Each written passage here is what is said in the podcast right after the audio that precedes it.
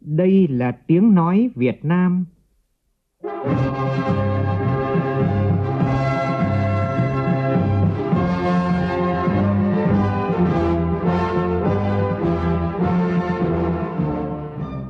là tiếng nói Việt Nam, phát thanh từ Hà Nội, thủ đô nước Cộng hòa xã hội chủ nghĩa Việt Nam.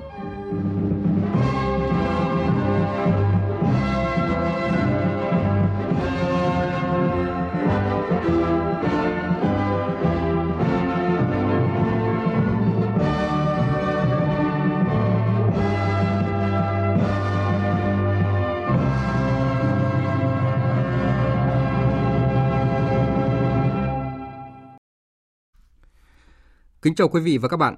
Mời quý vị và các bạn nghe chương trình Thời sự sáng thứ tư ngày 3 tháng 6 năm 2020, tức ngày 12 tháng 4 nhuận năm canh tí của Đài tiếng nói Việt Nam. Chương trình có những nội dung chính sau đây.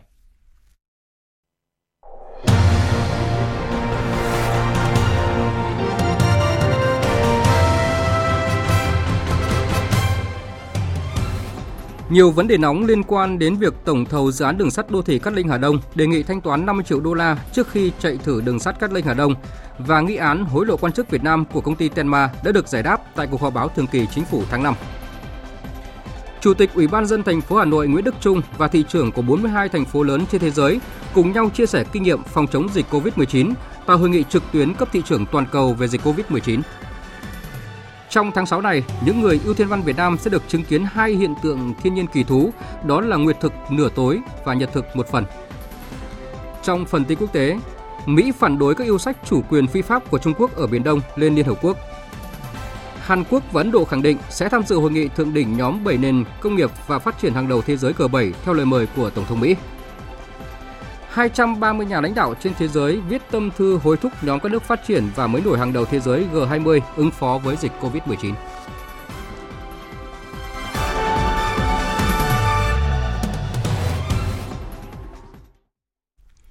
Bây giờ là nội dung chi tiết. Không lùi bước trước khó khăn, cần tiếp tục phấn đấu đạt mục tiêu kép, chống dịch thành công và khôi phục hoạt động kinh tế xã hội trên tinh thần đạt mục tiêu cao nhất – đây là thông điệp và cũng là mệnh lệnh mà Thủ tướng Nguyễn Xuân Phúc đưa ra tại phiên họp chính phủ thường kỳ tháng 5 diễn ra vào hôm qua. Tin của phóng viên Vũ Dũng. Phát biểu tại phiên họp, Thủ tướng Nguyễn Xuân Phúc nêu rõ đã 48 ngày qua chúng ta không có ca lây nhiễm COVID-19 mới trong cộng đồng. Phần lớn các ca nhiễm đã được chữa khỏi và ra viện, trong đó có những bệnh nhân từng bị nhiễm rất nặng. Gần như xã hội trở lại hoạt động trong trạng thái bình thường mới, ngành hàng không, dịch vụ khách sạn, khu du lịch nhộn nhịp trở lại – Cùng với đó, chúng ta giải quyết cơ bản vấn đề an sinh xã hội. Chính vì thế, niềm tin của người dân và doanh nghiệp vào Đảng, Nhà nước ngày càng cao. Cộng đồng quốc tế cũng đánh giá rất cao công tác phòng chống dịch COVID-19 của Việt Nam. Thủ tướng đánh giá kinh tế thế giới, dịch bệnh khu vực và toàn cầu diễn biến phức tạp, còn nhiều khó khăn, thách thức, nhưng kinh tế nước ta phục hồi khá nhanh. Điều này thể hiện thông qua việc nhiều tỉnh thành phố có quy mô kinh tế lớn đã nỗ lực hết mình, phân đấu hoàn thành các toàn diện các mục tiêu phát triển kinh tế xã hội năm nay. Một số ngành như công thương, nông nghiệp, tài chính ngân hàng cam kết không rút lại các chỉ tiêu phát triển trong bối cảnh hiện nay. Tuy nhiên, Thủ tướng cũng nêu một số rủi ro thách thức tồn tại, ảnh hưởng đến quá trình phát triển kinh tế xã hội. Đó là dịch COVID-19 còn phức tạp, khó lường trên thế giới, căng thẳng thương mại giữa các cường quốc gia tăng, nông nghiệp trong nước gặp khó khăn do thời tiết, tăng trưởng đạt mức khá nhưng chưa đạt yêu cầu. Áp lực lạm phát cần phải cảnh giác, xuất siêu nhưng nhiều nhóm hàng xuất khẩu chủ lực giảm mạnh, kể cả nhập khẩu tư liệu sản xuất cũng giảm. Bội chi ngân sách nhà nước ngày càng gia tăng, giải ngân vốn đầu tư công có cải thiện nhưng còn chậm, số lượng doanh nghiệp gặp khó khăn vẫn còn nhiều. Từ thực tế này, Thủ tướng Nguyễn Xuân Phúc chỉ đạo. Phương châm đặt ra là không lùi bước trong khó khăn. Mọi cấp, mọi ngành phải có giải pháp, một tinh thần kiên quyết, có giải pháp cụ thể để đưa nền kinh tế vượt lên đạt được mục tiêu cao nhất của năm 2020. Cho nên cái việc thứ nhất mà chủ trương hôm nay là tiếp tục phấn đấu đạt mục tiêu kép về phòng chống dịch thành công mà khôi phục hoạt động kinh tế xã hội phải quyết liệt hơn trên tinh thần là đặt mục tiêu cao nhất và kiên định mục tiêu ổn định vĩ mô kiểm soát thị trường ngay sau khi kết thúc phiên họp thường kỳ chính phủ tháng 5, Văn phòng Chính phủ đã tổ chức họp báo thông tin về nhiều nội dung mà báo chí và dư luận quan tâm, trong đó có việc tổng thầu dự án đường sắt đô thị Cát Linh Hà Đông đề nghị thanh toán 50 triệu đô la trước khi chạy thử tuyến đường sắt Cát Linh Hà Đông. Phóng viên Văn Hiếu phản ánh. Trả lời câu hỏi của các cơ quan báo chí về việc tổng thầu Trung Quốc đề nghị Việt Nam thanh toán 50 triệu đô la Mỹ của dự án đường sắt Cát Linh Hà Đông, Thứ trưởng Bộ Giao thông Vận tải Nguyễn Ngọc Đông nêu rõ việc này phải thực hiện theo quy định hợp đồng. Hiện tại đơn vị đã thanh toán cho tổng thầu khoảng 8% giá trị hợp đồng theo khối lượng đã thực hiện và theo điều khoản của hợp đồng. Những nội dung liên quan tới vấn đề hoàn thiện còn lại, vấn đề chạy thử sẽ thực hiện theo thiết kế và theo quy định của hợp đồng. Thế còn trách nhiệm giao thông chúng tôi sẽ chỉ đạo ban quản lý dự án chi tiết làm việc với lại tổng thầu về cái đó trong vấn đề huy động nguồn lực để tổ chức thực hiện và đặc biệt là phải trong thời gian tới huy động được lực lượng sang và có người thì mới thực hiện được các cái vấn đề mà đang còn những cái tồn tại. Thông tin về tiến độ điều tra nghi án nhận hối lộ từ phía công ty Nhật Bản của một số cán bộ hải quan thuế ở Bắc Ninh, Thiếu tướng Tô Ân Sô, Tránh Văn phòng Bộ Công an cho biết, Thủ tướng đã chỉ đạo Bộ Tài chính, Bộ Công an kiên quyết làm nghiêm, làm sớm. Bộ đã chỉ đạo Công an tỉnh Bắc Ninh tiến hành các biện pháp xác minh thông tin. Công an tỉnh Bắc Ninh đã làm việc với công ty Tenma ở Bắc Ninh để thu thập thông tin tài liệu. Cùng với đó, lãnh đạo Bộ Công an cũng đã chỉ đạo các cục nghiệp vụ liên hệ với đối tác Nhật Bản để đề nghị cung cấp thông tin. Bộ sẽ thực hiện nghiêm theo chủ trương của Thủ tướng đã chỉ đạo là phải làm minh bạch, rõ ràng, chống thất thu thuế. Một vấn đề khác cũng thu hút sự chú ý đặc biệt của dư luận những ngày qua, đó là việc 8 tập thể và 32 cá nhân của Bộ Giao thông Vận tải, trong đó có Bộ trưởng Nguyễn Văn Thể, đã tự nhận hình thức phê bình nghiêm khắc, rút kinh nghiệm vì chậm triển khai hệ thống thu phí tự động không dừng so với chỉ đạo của Ủy ban Thường vụ Quốc hội và Thủ tướng Chính phủ. Câu hỏi đặt ra là, tại sao một chủ trương đúng lại khó triển khai đến như vậy? Liệu rằng việc trì hoãn thu phí tự động không dừng có xuất phát từ lợi ích kinh tế của chủ đầu tư BOT hay lợi ích của nhóm nào đó hay không? Phóng viên Đài tiếng nói Việt Nam đề cập nội dung này.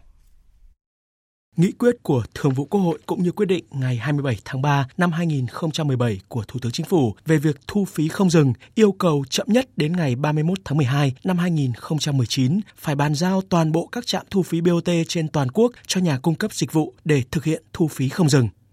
Tuy vậy, thời hạn thực hiện đã bị lùi từ cuối năm ngoái sang ngày 31 tháng 12 năm nay. Theo Phó Giáo sư Tiến sĩ Bùi Thị An, đại biểu Quốc hội khóa 13, việc Bộ Giao thông Vận tải không thực hiện đúng nghị quyết của Quốc hội là khuyết điểm lớn, không thể dừng ở hình thức tự phê bình nghiêm khắc và rút kinh nghiệm. Tôi cho đây là vấn đề khá nghiêm trọng đối với một đồng chí trong cơ quan hành pháp đứng đầu một cái ngành đề nghị phải xem lại chứ không thể nào có chuyện đơn giản như thế được. Tôi thấy rất lạ trong chuyện này. Kỳ cương phép nước thì tôi nghĩ là nghị quyết quốc hội mà người không thực hiện đấy là đã vi phạm.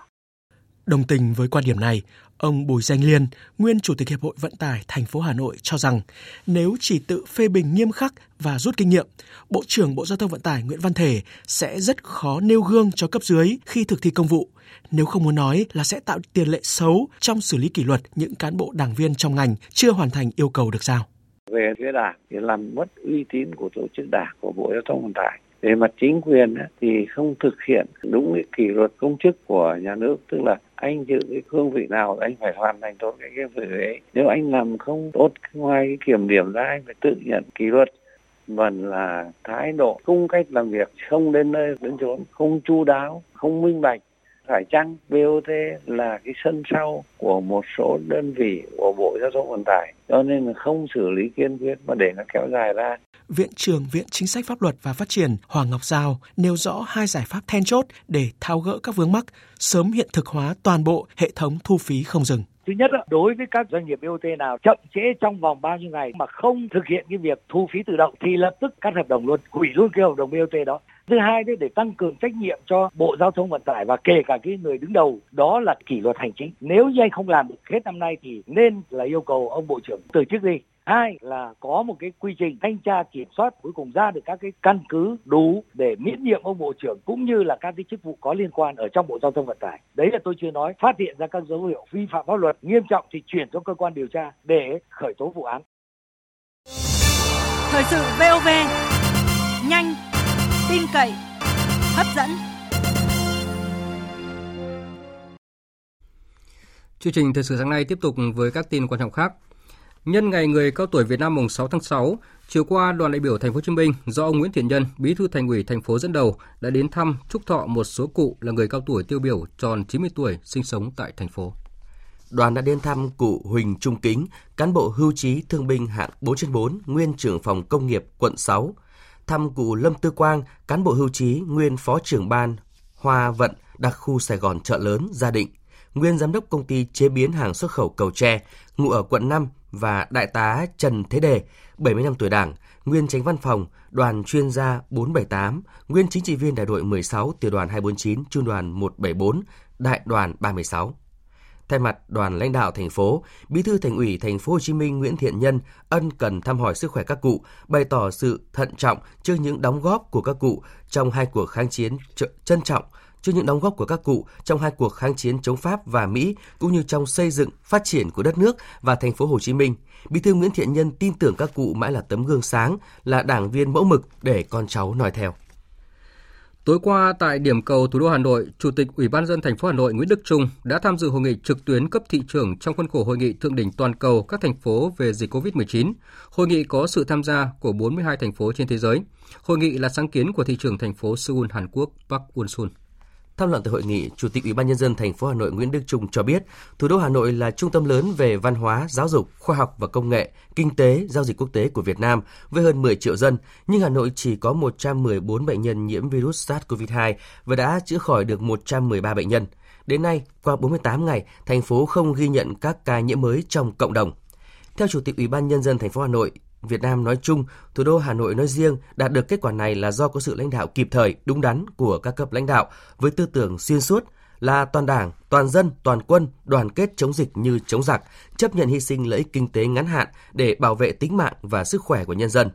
Trước đó, trình bày diễn văn tại hội nghị, thị trưởng Seoul nhấn mạnh các thành phố hiện đang phải đối mặt với cuộc khủng hoảng sự bùng phát toàn cầu của dịch COVID-19, đại dịch đang đe dọa cuộc sống của người dân và khiến sự tồn tại của các thành phố trở nên nguy cấp. Do đó, các thành phố cần thúc đẩy phong trào liên kết cung cấp hỗ trợ nhân lực vật lực cho các thành phố đối tác khi dịch bệnh truyền nhiễm bùng phát và đẩy mạnh các hoạt động kinh tế để vượt qua khủng hoảng kinh tế xã hội do bệnh truyền nhiễm gây ra.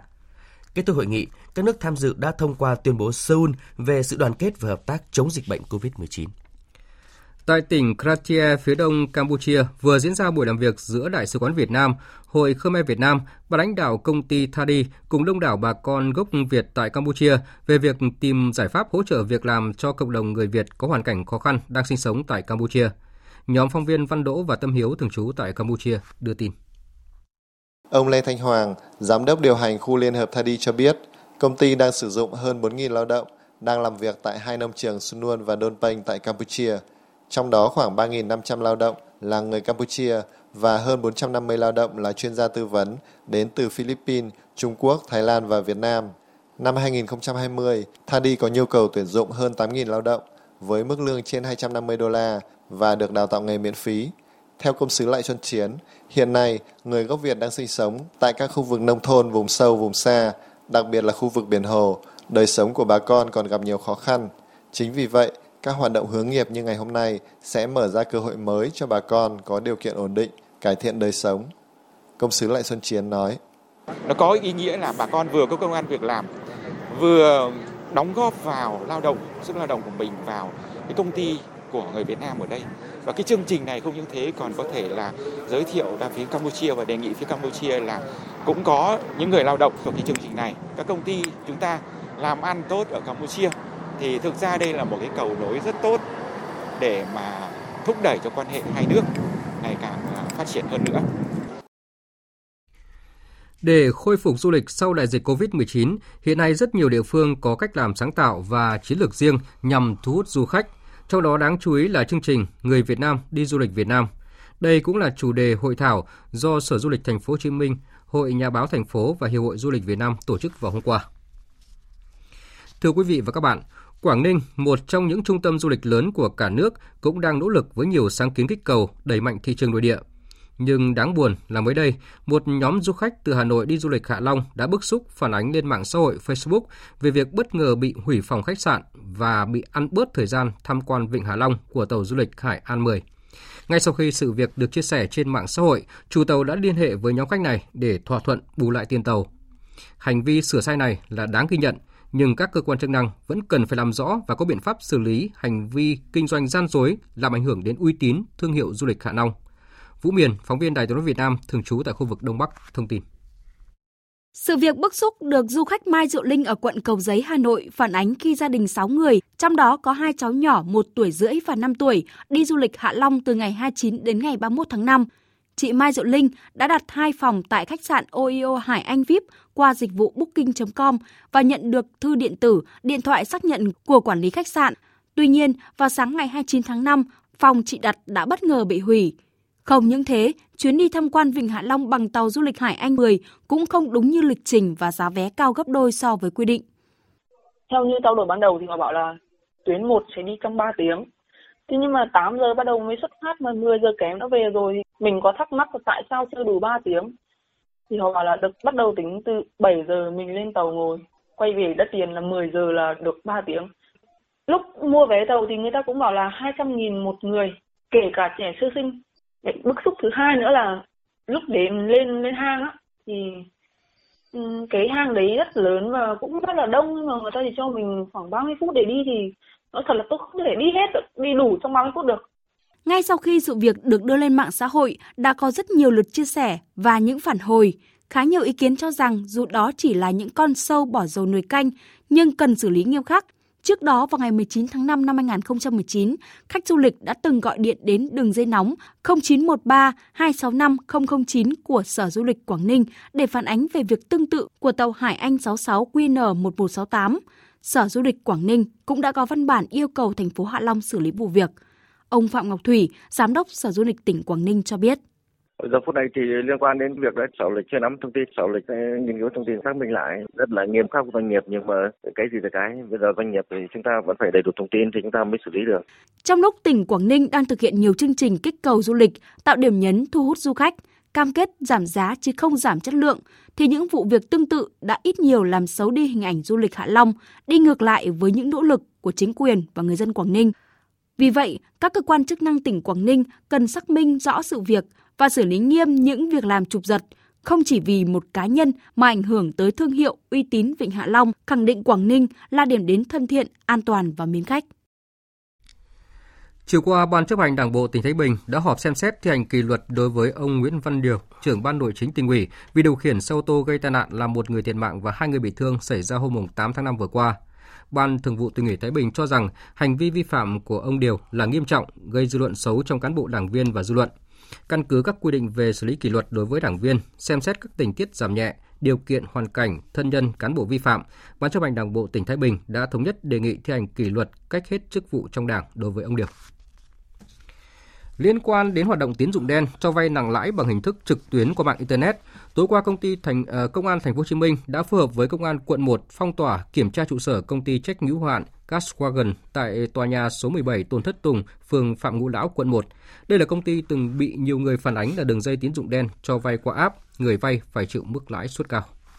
Theo thông tin trên website, công ty trách nhiệm hữu hạn Gaswagon chuyên buôn bán máy vi tính, thiết bị ngoại vi và phần mềm, bán lẻ máy vi tính, phần mềm và thiết bị viễn thông và không hề có ngành nghề cho vay. Trong thông báo tuyển dụng, Cashwagon tự nhận là nhà cung cấp các khoản vay tiêu dùng ngắn hạn dẫn đầu thị trường Việt Nam và đang mở rộng ra thị trường châu Á.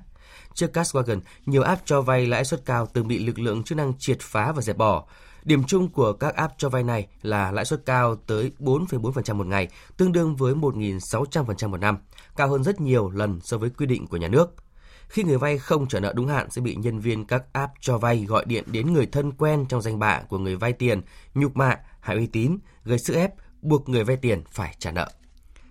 Theo thống kê của Văn phòng Ủy ban Quốc gia ứng phó với sự cố thiên tai và tìm kiếm cứu nạn, chỉ trong ngày 1 tháng 6 đã xảy ra 8 sự cố thiên tai gây thiệt hại lớn về tính mạng và tài sản của người dân. Dự báo thời tiết còn diễn biến bất thường, Văn phòng Thường trực Ban Chỉ đạo Trung ương về phòng chống thiên tai đề nghị các tỉnh Tây Bắc, miền núi phía Bắc và Trung Bộ tiếp tục theo dõi chặt chẽ tình hình mưa rông lốc xét, mưa đá và nắng nóng, thông tin kịp thời để chủ động triển khai các biện pháp phòng chống ứng phó kịp thời.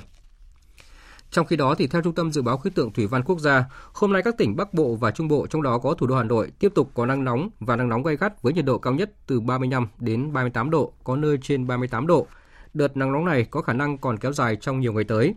Do ảnh hưởng của nắng nóng và nắng nóng gay gắt trong những ngày tới nên có nhiều nguy cơ xảy ra cháy nổ và hỏa hoạn ở khu vực dân cư do nhu cầu sử dụng điện tăng cao và nguy cơ cao cháy rừng ở các tỉnh Trung Bộ. Ngoài ra, nắng nóng còn có thể gây tình trạng mất nước, kiệt sức, đột quỵ do sốc nhiệt đối với cơ thể người khi tiếp xúc lâu với nhiệt độ cao. Một tin vui đối với những người yêu thiên văn đó là trong tháng 6 này, người dân tại Việt Nam sẽ được chứng kiến hai hiện tượng thiên văn kỳ thú, đó là nguyệt thực nửa tối và nhật thực một phần. Vào đêm ngày mùng 5 dạng sáng ngày mùng 6 tháng 6 tới đây sẽ xảy ra nguyệt thực. Lần nguyệt thực này kéo dài 3 giờ 18 phút và hoàn toàn có thể quan sát trọn vẹn tại Việt Nam. Có ba loại nguyệt thực là nguyệt thực nửa tối, nguyệt thực một phần và nguyệt thực toàn phần. Ngày mùng 6 tháng 6 tới đây sẽ xuất hiện nguyệt thực nửa tối. Hiện tượng này xảy ra khi mặt trăng đi qua vùng bóng nửa tối của trái đất. Và thời điểm này mặt trăng chỉ tối đi đôi chút, do đó nguyệt thực nửa tối thường ít được săn đón như hai loại còn lại. Đến cuối tháng 6 sẽ xuất hiện một hiện tượng thiên văn đặc sắc hơn, đó là nhật thực một phần xảy ra vào ngày 21 tháng 6.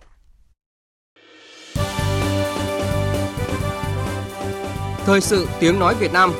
Thông tin nhanh Bình luận sâu Tương tác đa chiều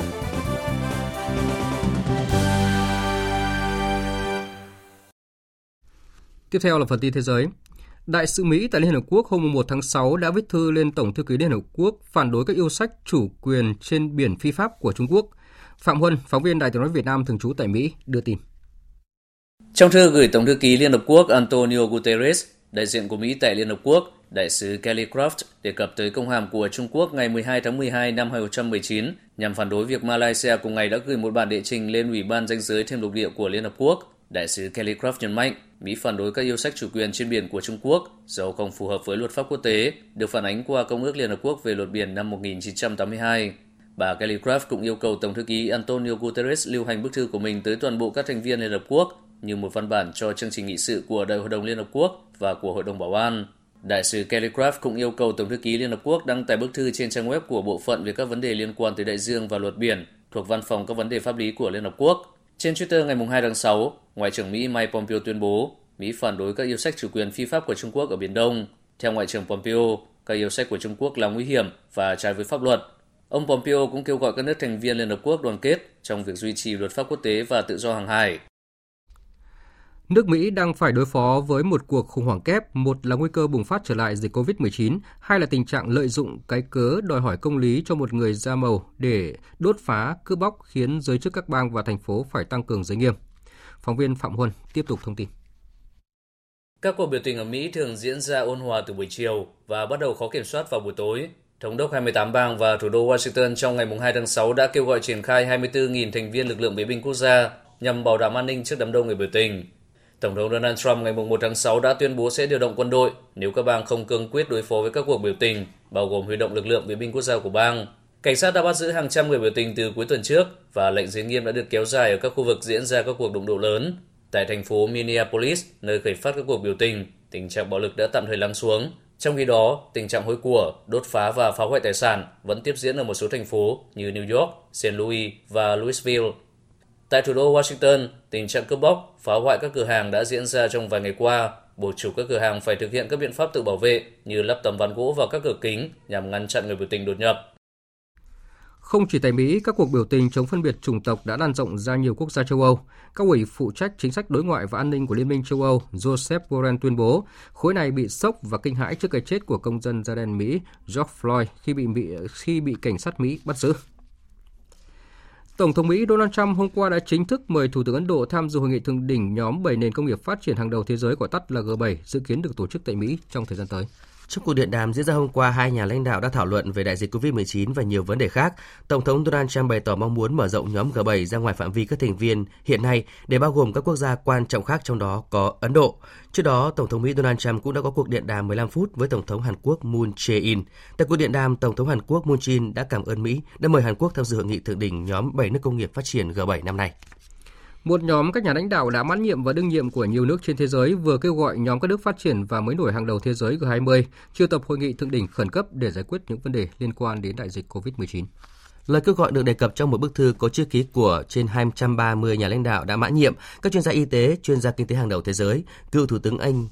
Tony Blair, cựu Thủ tướng Gordon Brown, cựu Thủ tướng New Zealand Helen Clark và cựu Tổng thư ký Liên Hợp Quốc Ban Ki-moon cũng tham gia ký vào bức thư. Trong đó có nội dung kêu gọi G20 cần phải đưa ra một kế hoạch trị giá hàng nghìn tỷ đô la để tháo gỡ những khó khăn từ cuộc khủng hoảng dịch COVID-19.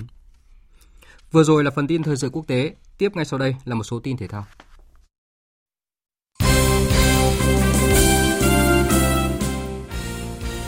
Hôm nay, giải vô địch bóng đá quốc gia Futsal Haribank tiếp tục diễn ra 3 trận đấu. Lúc 14 giờ là cuộc đối đầu giữa câu lạc bộ Quảng Nam và Việt Football. Tiếp đó, câu lạc bộ Hưng Gia Khang Đắk Lắk sẽ gặp Sana Khánh Hòa vào lúc 16 giờ. Trận đấu muộn nhất sẽ diễn ra vào lúc 19 giờ là cuộc so tài giữa câu lạc bộ Cao Bằng và Tân Hiệp Hưng. Diễn biến cũng như kết quả các trận đấu này, chúng tôi sẽ chuyển đến quý vị và các bạn trong các bản tin và chương trình thời sự sau.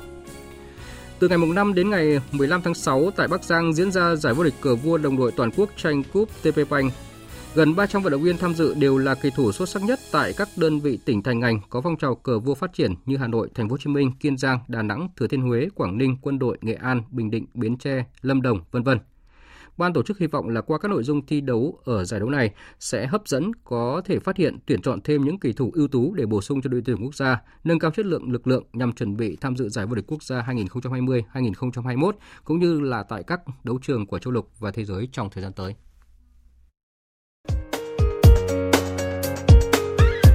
Dự báo thời tiết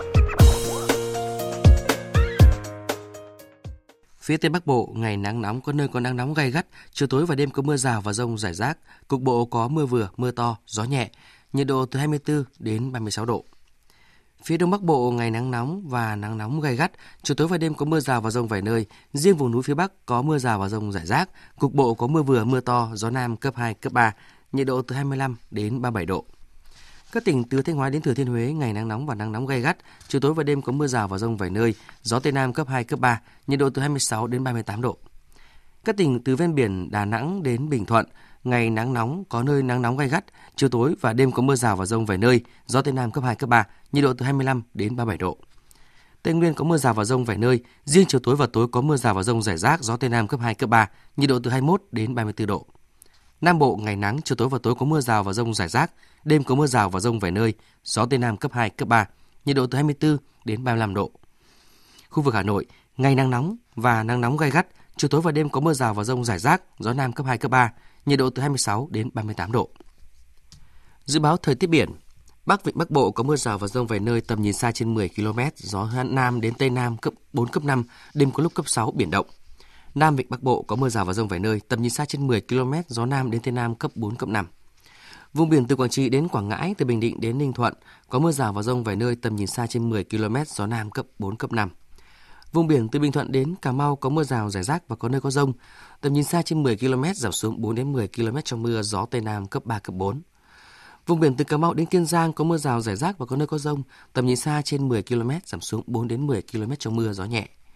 Khu vực Bắc Biển Đông và khu vực quần đảo Hoàng Sa có mưa rào và rông vài nơi tầm nhìn xa trên 10 km, gió Nam cấp 4, cấp 5. Khu vực giữa Biển Đông có mưa rào và rông vài nơi, tầm nhìn xa trên 10 km, gió Đông Nam đến Nam cấp 3, cấp 4. Khu vực Nam Biển Đông và khu vực quần đảo Trường Sa có mưa rào và rông rải rác, tầm nhìn xa trên 10 km, giảm xuống 4 đến 10 km trong mưa, gió nhẹ. Vịnh Thái Lan có mưa rào và rông rải rác, tầm nhìn xa trên 10 km, giảm xuống 4 đến 10 km trong mưa, gió nhẹ.